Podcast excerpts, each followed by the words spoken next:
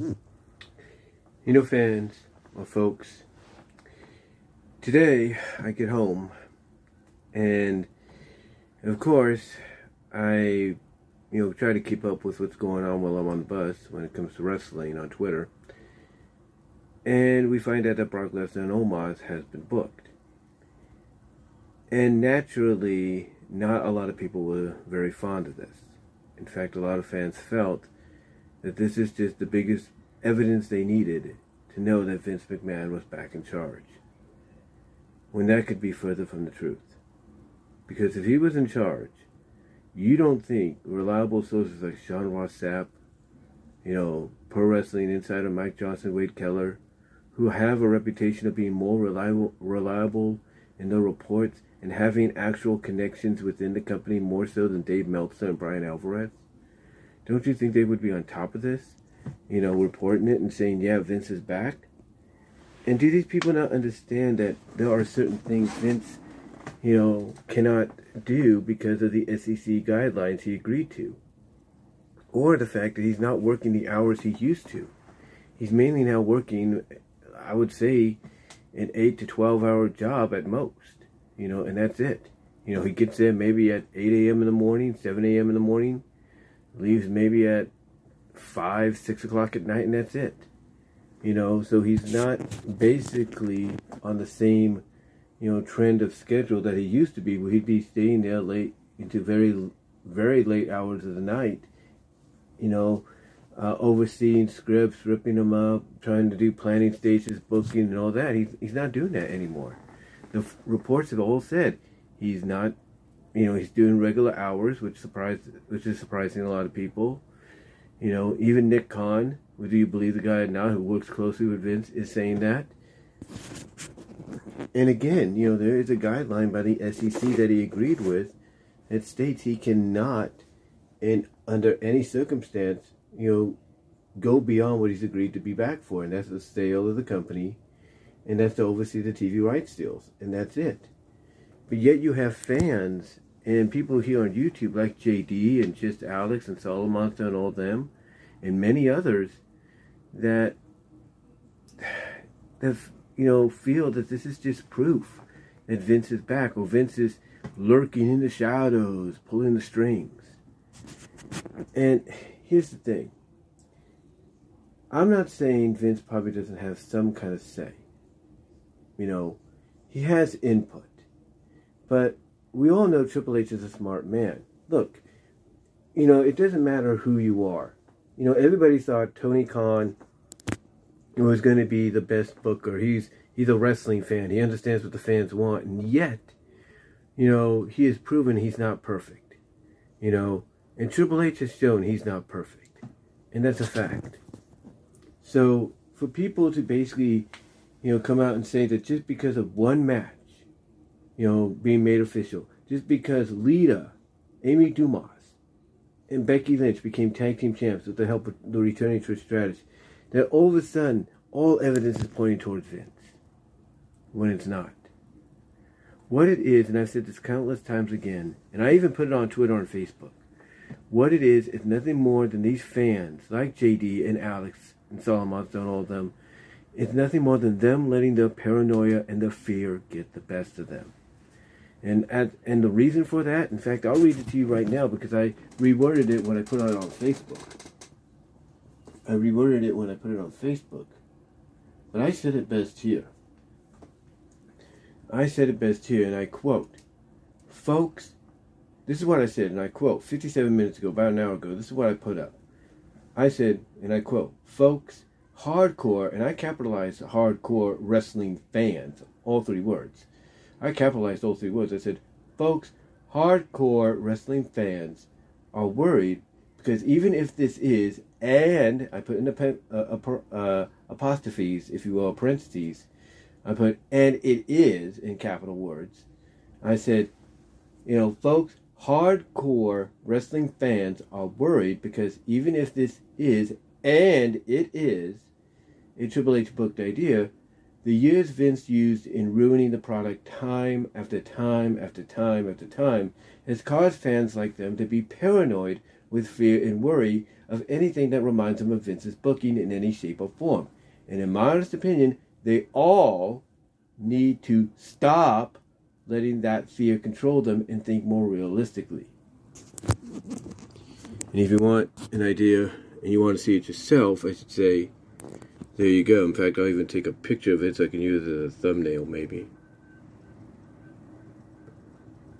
There we go. But yeah, that's what I said. And when I put it on Twitter, it's pretty much the same thing. It's pretty much the same thing, folks. But the only difference is I tagged the likes of JD. I tagged the likes of Just Alex and Solomonster and all them. Basically to point out that they, as much as I respect them for what they do and follow them and appreciate what they do, you know, as fellow fans, they themselves, are letting their fear and paranoia get the best of them. You know, they are. Let me see if I can find it. If I gotta go over the tweets and replies, I think. Here we go. Let's scroll down. Let's see. Ah, here it is. This was in response to...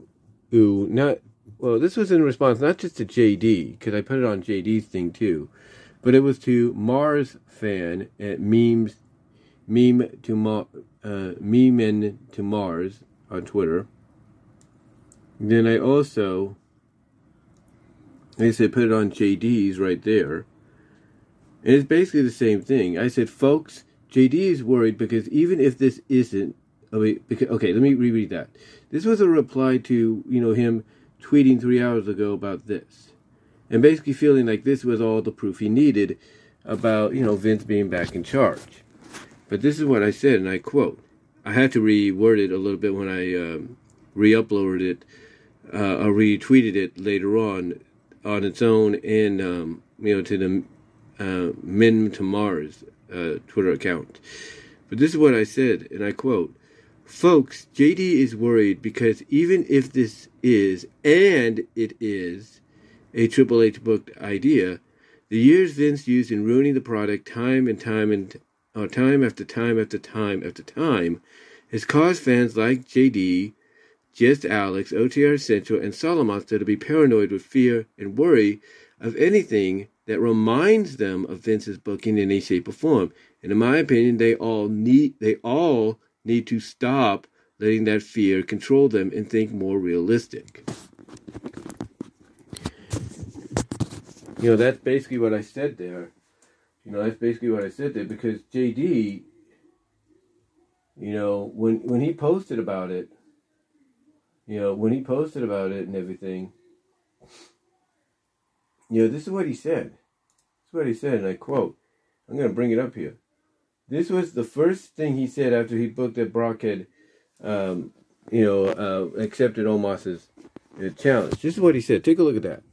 That is JD's, first response or continuation to the Brock accepting Omos's challenge.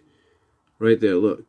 That's what he says. He's basically saying that there is no way that Triple H planned for this match and that Vince decided it, not Triple H. And here's hoping the last 2 minutes is erased from their memory as quick as possible.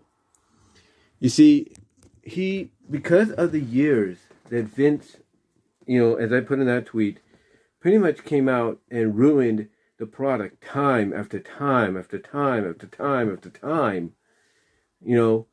it pretty much mentally as a fan has gotten to JD, to where if he sees anything remotely resembling something that Vince would book, he's immediately going to think it's Vince. And what he wants instead is, hey, give us Bobby Lashley, Brock Lesnar, in a UFC Lions Den match. Here's the thing, if Triple H was to come out and say, look, we're not going to do Omos, we won't do that because, we thought about it, it's not a good idea. Instead, we're going to do Lashley, Lesnar, and a Lions Den match.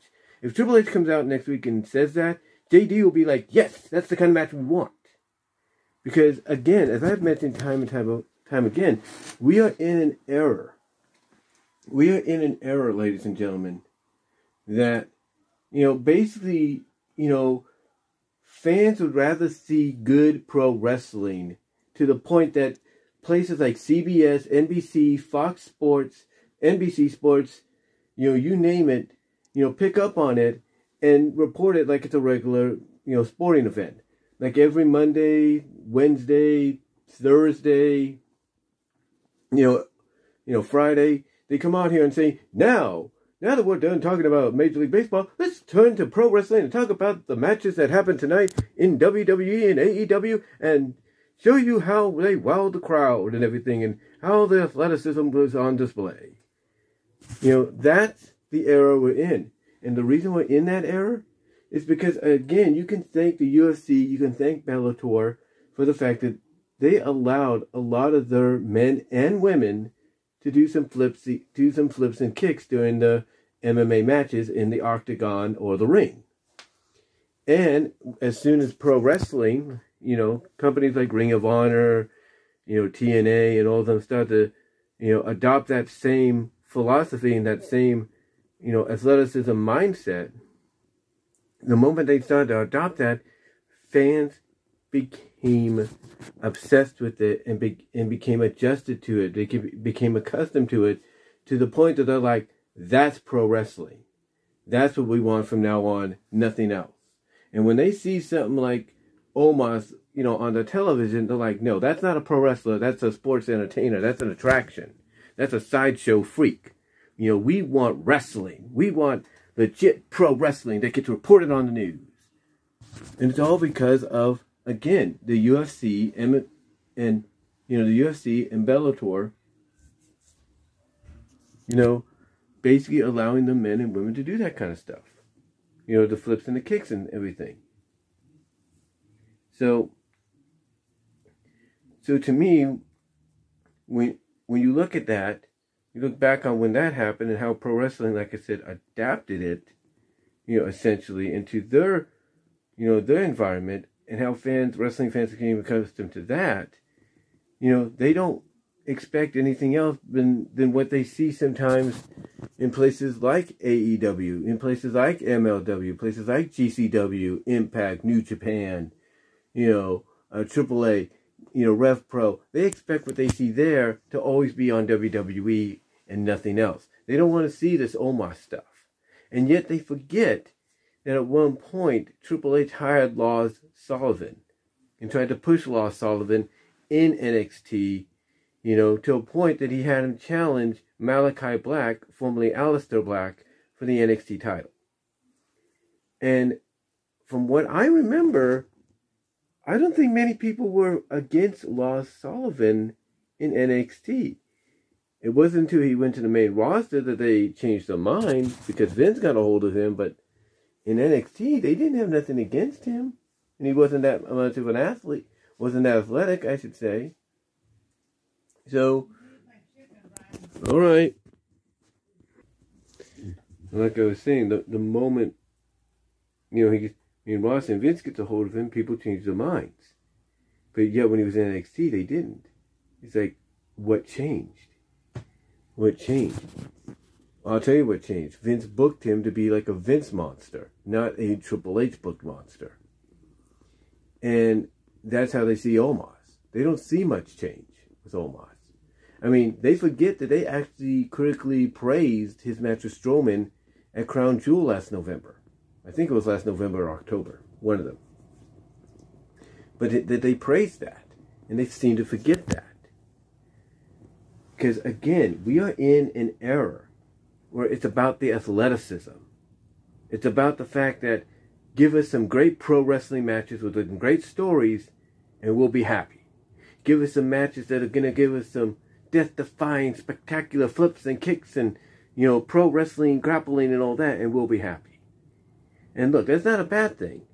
But sometimes people have to understand that wrestling is more than that. I mean, do they not forget that they got on Tony Khan for signing Satnam Singh? And he's not an athlete? Now, yeah, Singh has not been in the ring that much since he's been signed.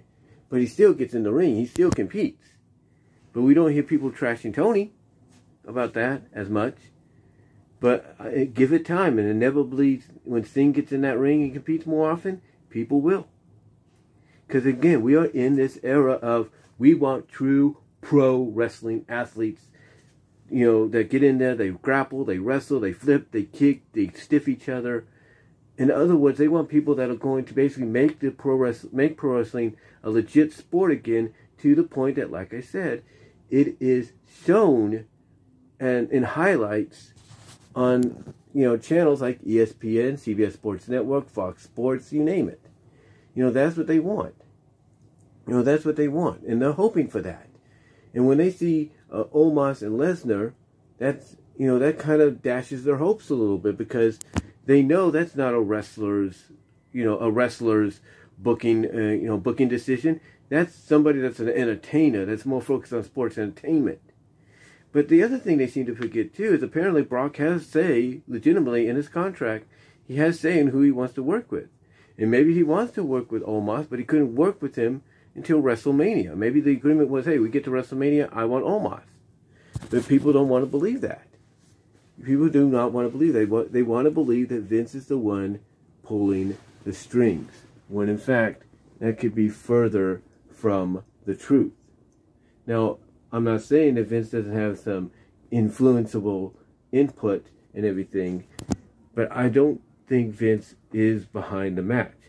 As I've said before, I think what's going on here is Triple H.